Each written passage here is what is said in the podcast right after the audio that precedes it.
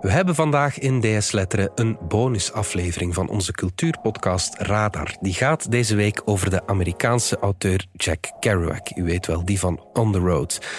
Als u van cultuur houdt, luister dan elke week naar Letteren via uw favoriete podcastplatform. Ik ben Lise Bonduel en van de Standaard is dit Radar, je wekelijkse cultuurpodcast. Radar. Radar. Radar. Radar.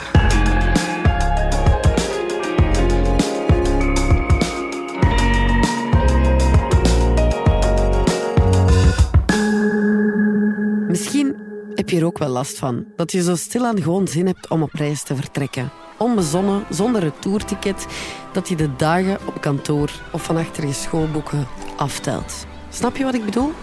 En terwijl ik daarover aan het mijmeren was, belde ineens schrijver Christophe Vekeman mij. Hey Lise, uh, Christophe Vekeman hier. Hij had net een stuk geschreven over een boek van schrijver Jack Kerouac, Satori in Parijs. Eerste Nederlandse vertaling van dat boek, maar het is niet echt een, een, het grote meesterwerk van Kerouac natuurlijk, dus ik zou hem misschien op een andere manier eer willen betuigen en het uh, liever ook wat meer hebben over uh, zijn grote werk On the Road. On the Road. With the coming of Dean Moriarty began the part of my life you could call my life on the road. Misschien wel de bijbel van het vrije, losbandige reisleven. He does not feel responsibility towards others. Het rock en roll leven dat zich niet bepaalt tussen de muren van bijvoorbeeld een kantoor afspeelt. Ik weet niet of je dat zou zien zitten. Ik vind het in elk geval een fantastisch idee. Laat maar weten. Doei. I was a young writer trying to take off. Bon, zijn we weg? Welkom bij Radar. Radar. Radar. Radar.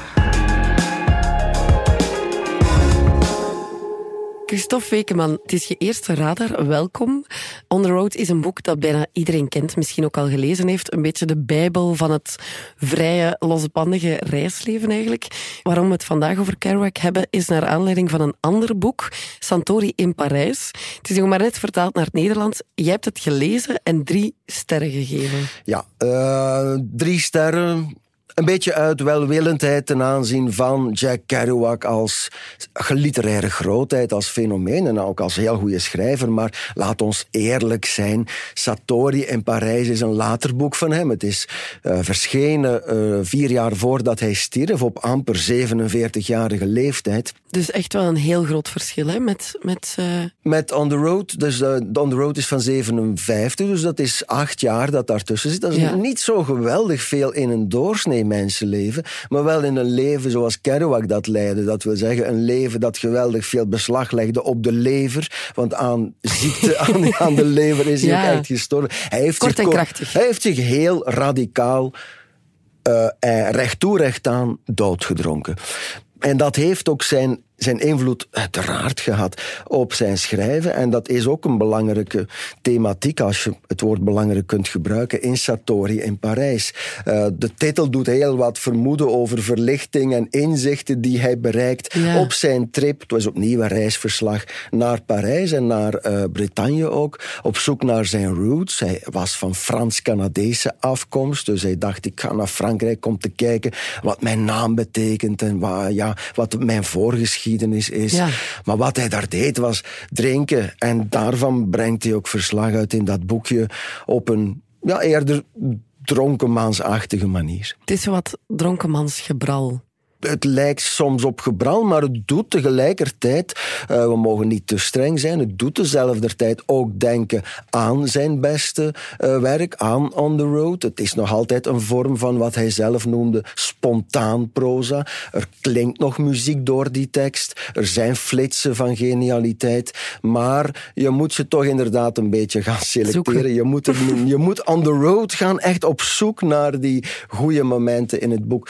Maar goed, ja, Kerouac het, het, hij beschrijft zijn verval. En voor iemand die geïnteresseerd is in Kerouac, of iemand die geïnteresseerd is in hoe iemands neergang er kan uitzien, is het natuurlijk wel een document. Ja, want het is ook autobiografisch dus. Dat was voor hem een wet. Dus de Beat Generation, waartoe hij behoorde, en het is ook een woord dat hij heeft uitgevonden. Hè, dus ja, drie grote schrijvers van de Beat-generatie: Allen Ginsberg, William S. Burroughs en Jack Kerouac. Dat waren vrije vogels, die kenden geen wetten, die zetten zich af tegen de conventies, die zetten zich af tegen het conformisme en al wat je wil. Maar tezelfde tijd hadden zij ook wel een aantal ijzeren regels. Uh, met name Kerouac vond dat je ten eerste, als je, je ging schrijven, moest je daar of wilde, had je daar beter weinig voorbereiding uh, rond gedaan. Uh, eerste versie, beste versie. Dus veel redigeren. Dat was een soort van ja, literair deontologische wet, dat deed je toch niet. En een van die andere regels was ook, alles wat je schrijft, moet echt gebeurd zijn. Mm, die gasten speelden ook geen toneel. Dat is ook wel belangrijk om aan te stippen. Mm. Die kwamen zelf in de gevangenis terecht. Gingen zelf om met autodieven, junkies, dealers, eh, moordenaars zelfs op een bepaald moment en dergelijke meer. William S. Burroughs schoot op een bepaald moment onder invloed van heroïne tijdens een Wilhelm Tell-achtig tafereeltje in Mexico zijn vrouw door het voorhoofd die dingen gebeurden. En, en, ja, en je had het al over de beatgeneratie. Misschien voor mensen die niet weten wat dat juist inhoudt. Wat waren daar nog de regels van? Of hoe uitte zich dat? Ja, het, het, je kan zeggen dat de beatgeneratie de voorloper was. En zo is het vaak ook beschouwd. Van de beatnik-generatie. En dan met name in de jaren zestig van de hippie-generatie. En dat waren schrijvers, uh, met name dus ook Jack Kerouac, die sterk gingen focussen in hun werk op bijvoorbeeld experimenten met drugs, uh, met uh, vrije seks, met seksualiteit in het algemeen. Dus Jack Kerouac was wel een onverbeterlijke womanizer, maar had toch ook homoseksuele experimenten. Dus uh, het, het, het was voor Kerouac en de beats uh, heel belangrijk om spontaan te schrijven, om als het ware te schrijven alsof je een jazzmuzikant was. Het zit een beetje tussen jazz en Joyce in. Dus Joyce, de schrijver van The Stream of Consciousness, blijven schrijven en dan kom je ergens in vaarwateren die buitengewoon diep en interessant zijn. Ja. When I write narrative novels and I want to change my narrative thought, I keep going heb mij ook laten vertellen dat hij repen papier aan elkaar plakte om dan zo onafgebroken te kunnen schrijven. Ja, gaan, doorgaan en nog eens doorgaan. Niet uh, onderbroken door het vervelende moment waarop je het ene blad uit je typemachine moet trekken om vervolgens het andere erin te rollen. Nee, nee. Uh, hij plakte dus die papieren aan elkaar ten einde een tekst te creëren die zelfs niet door alinea's of door de de geringste wetregel of wat dan ook zou uh, worden belemmerd of zou worden bezoedeld. En dat had te maken natuurlijk met het idee van die... Ja, de surrealisten noemden dat écrituur-automatiek. Je gaat maar door en hoe sneller je schrijft en hoe langer je schrijft, gevoed door koffie, benzidrine, speed en dergelijke meer, dag en nacht, hoe langer je daarmee aan de slag bent, hoe meer er uit je onbewuste, uit de verborgen diepte van mm, jezelf aan de oppervlakte zal komen. De surrealisten, heb ik het idee, die hadden veel meer die écrituur automatiek. Uh, in de hoop dat er allerlei beelden, visuele tafereelen op die manier in het proza of in de literatuur terecht zouden komen. Bij Kerouac, uh, denk ik, had het meer te maken met tempo, met muziek, met, uh, ja, je kan het eigenlijk zo uitdrukken, met on the beat willen blijven, met een ritme willen uh, handhaven. Dat dus inderdaad alsmaar doordendert en, en dondert als een soort van onstopbare trein. Well, a lot of people have asked me why did I write that book or any book. Klinkt een beetje zweverig. All the stories I wrote were true because I believed in what I saw. Maar tezelfde tijd zorgde dat inderdaad wel voor een jazzy, muzikale sfeer. Eh, ja. Uh, voor een soort van welluidendheid van dat proza en die poëzie. Massed above the fiery golden desert of Evenfall. Great image of God with forefinger pointed straight at me. Through halos and rolls and gold folds that were like the existence of a gleaming spear in his right hand, which saith, Come on, boy, go thou across the ground. Go moan for man. Go moan. Go groan. Go groan alone. Go roll your bones alone. Go thou and be little beneath my sight.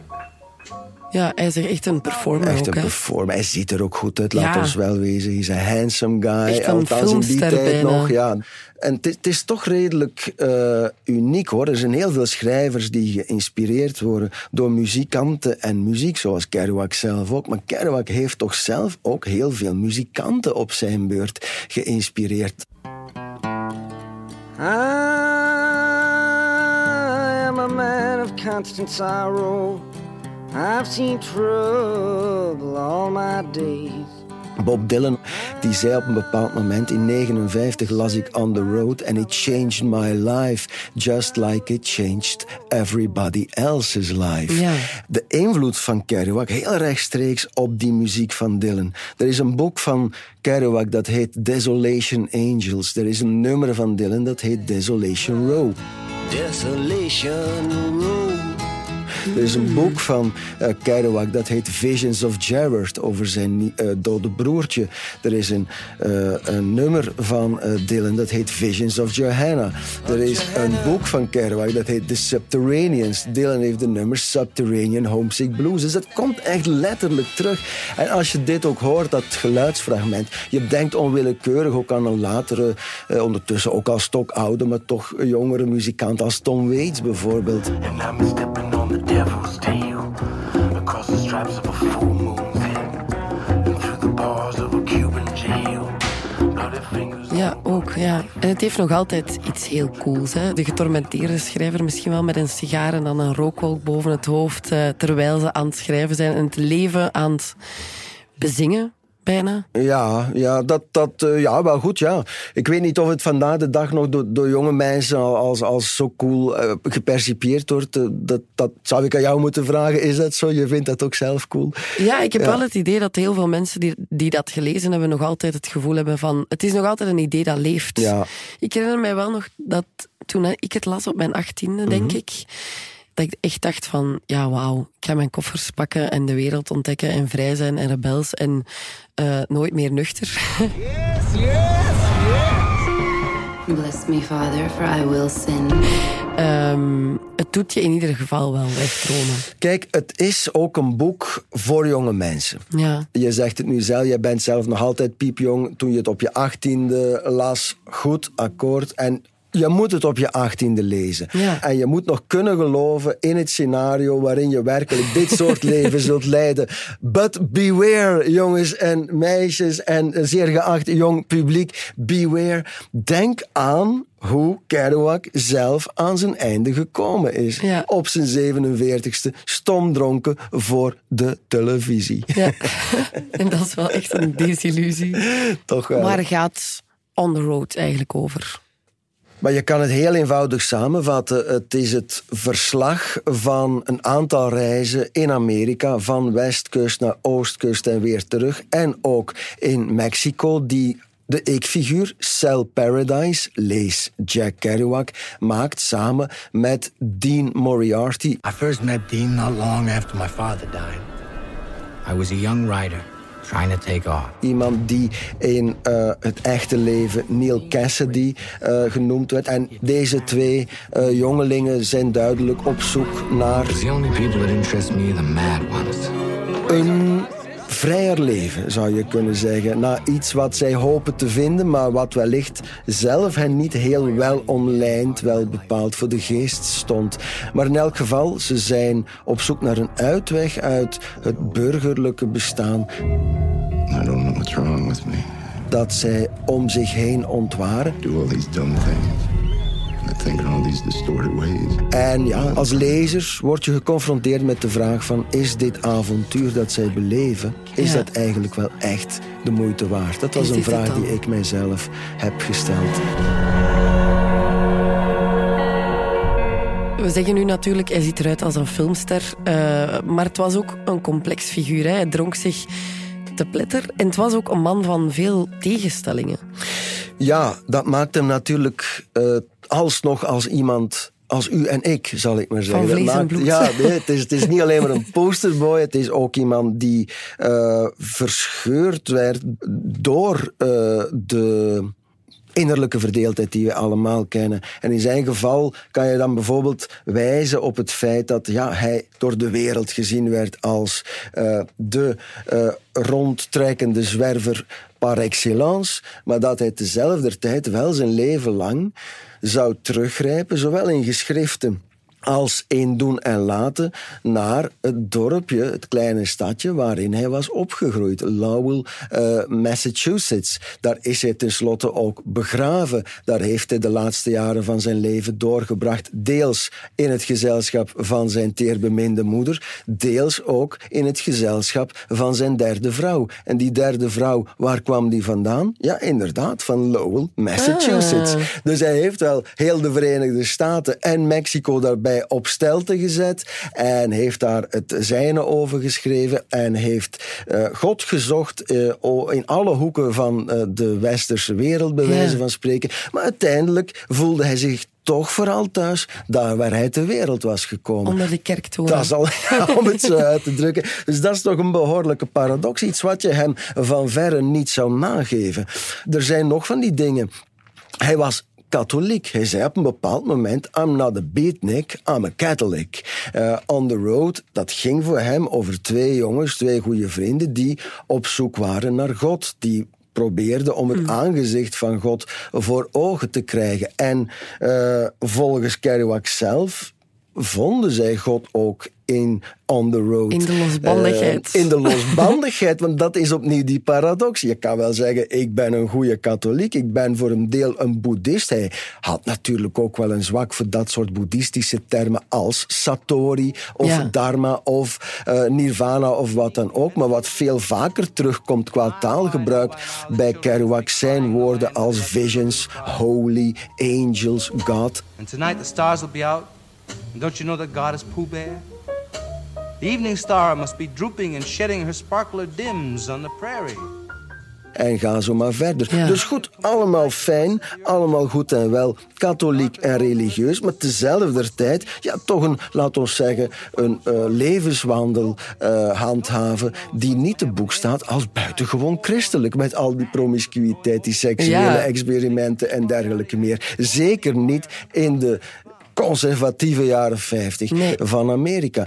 Hij ging bijvoorbeeld in de jaren 50 ook echt wel de hippiebeweging tien jaar avant la lettre uitvinden. Maar zo gauw die hippiebeweging inderdaad hem op het schild ging tillen, zei hij: Nee, nee, maar ik ben in de eerste plaats anticommunist. Ik moet niks van lang haar weten. Ik hou niet van zwarte lederen lekkers trouwens ook niet. Dus uh, laat mij maar thuis voor tv zitten, bier zitten zuipen. Dus ook daar clashte het. Hij werd op handen gedragen door jongeren ja, die hij hij was de posterboy bijna van de. Maar hij, hij beantwoordde die liefde ja. helemaal niet. En dan een paradox die de hele beatbeweging, of die alle beatschrijvers toch wel enigszins met elkaar gemeen hadden. Het was een uitgesproken anti-academische vorm van literatuurbedrijven. Het was literatuur die heel duidelijk niks moest hebben van uh, formalistische uh, uh, regels en die heel ja. duidelijk komaf wilde maken met het verleden en met de traditie. Maar tezelfde tijd waren die vrijbuiters uh, moesten ze wel toegeven dat ze elkaar waar hadden leren kennen? Ja, toch op de universiteit. De, ik denk dat zij met z'n allen, en zeker Kerouac en, en Ginsberg, moeite hebben moeten doen om inderdaad het juk van die universitaire studie uh, uh, van, van, zich, af te schudden. schudden ja. Christophe Fekeman, bedankt. Het was mijn genoegen. En ik heb hier nog een extra cultuurtip voor jou. Radar. De tip komt deze week van... Max de Moor, cultuurredacteur. Wat is jouw tip? Tracy Denham, de debuutplaat van de band Bar Italia. En waarom? Sinds de plaat is uitgekomen in mei heb ik ze eigenlijk niet meer afgezet. En het is dan ook nu al mijn meest afgespeelde uh, plaat van het jaar. Het is een beetje de, de hippe band uit Londen momenteel. Maar uiteindelijk zijn het gewoon drie mensen die de gitaren hebben opgepikt. En aan de slag gaan met de erfenis van de 90s. Met grunge, met shoegaze. Klinkt een beetje als de Breeders, uh, Pixies. Het is om je zonnebril bij op te zetten. De zon stoer uh, in de ogen te kijken. En door de straten te wandelen. Ik krijg er een heel fijn gevoel van. En live kijk ik ook naar uit om ze te zien. Bijvoorbeeld op Leffingeleuren in september. Of in november in de Botaniek in Brussel. Bedankt voor jouw bijdrage. Radar. Radar. Radar. Voilà, ik hoop dat je ervan genoten hebt. Dit was Radar, de wekelijkse cultuurpodcast van de Standaard. Alle credits vind je op standaard.be-podcast. Merci om te luisteren en eh, tot volgende week.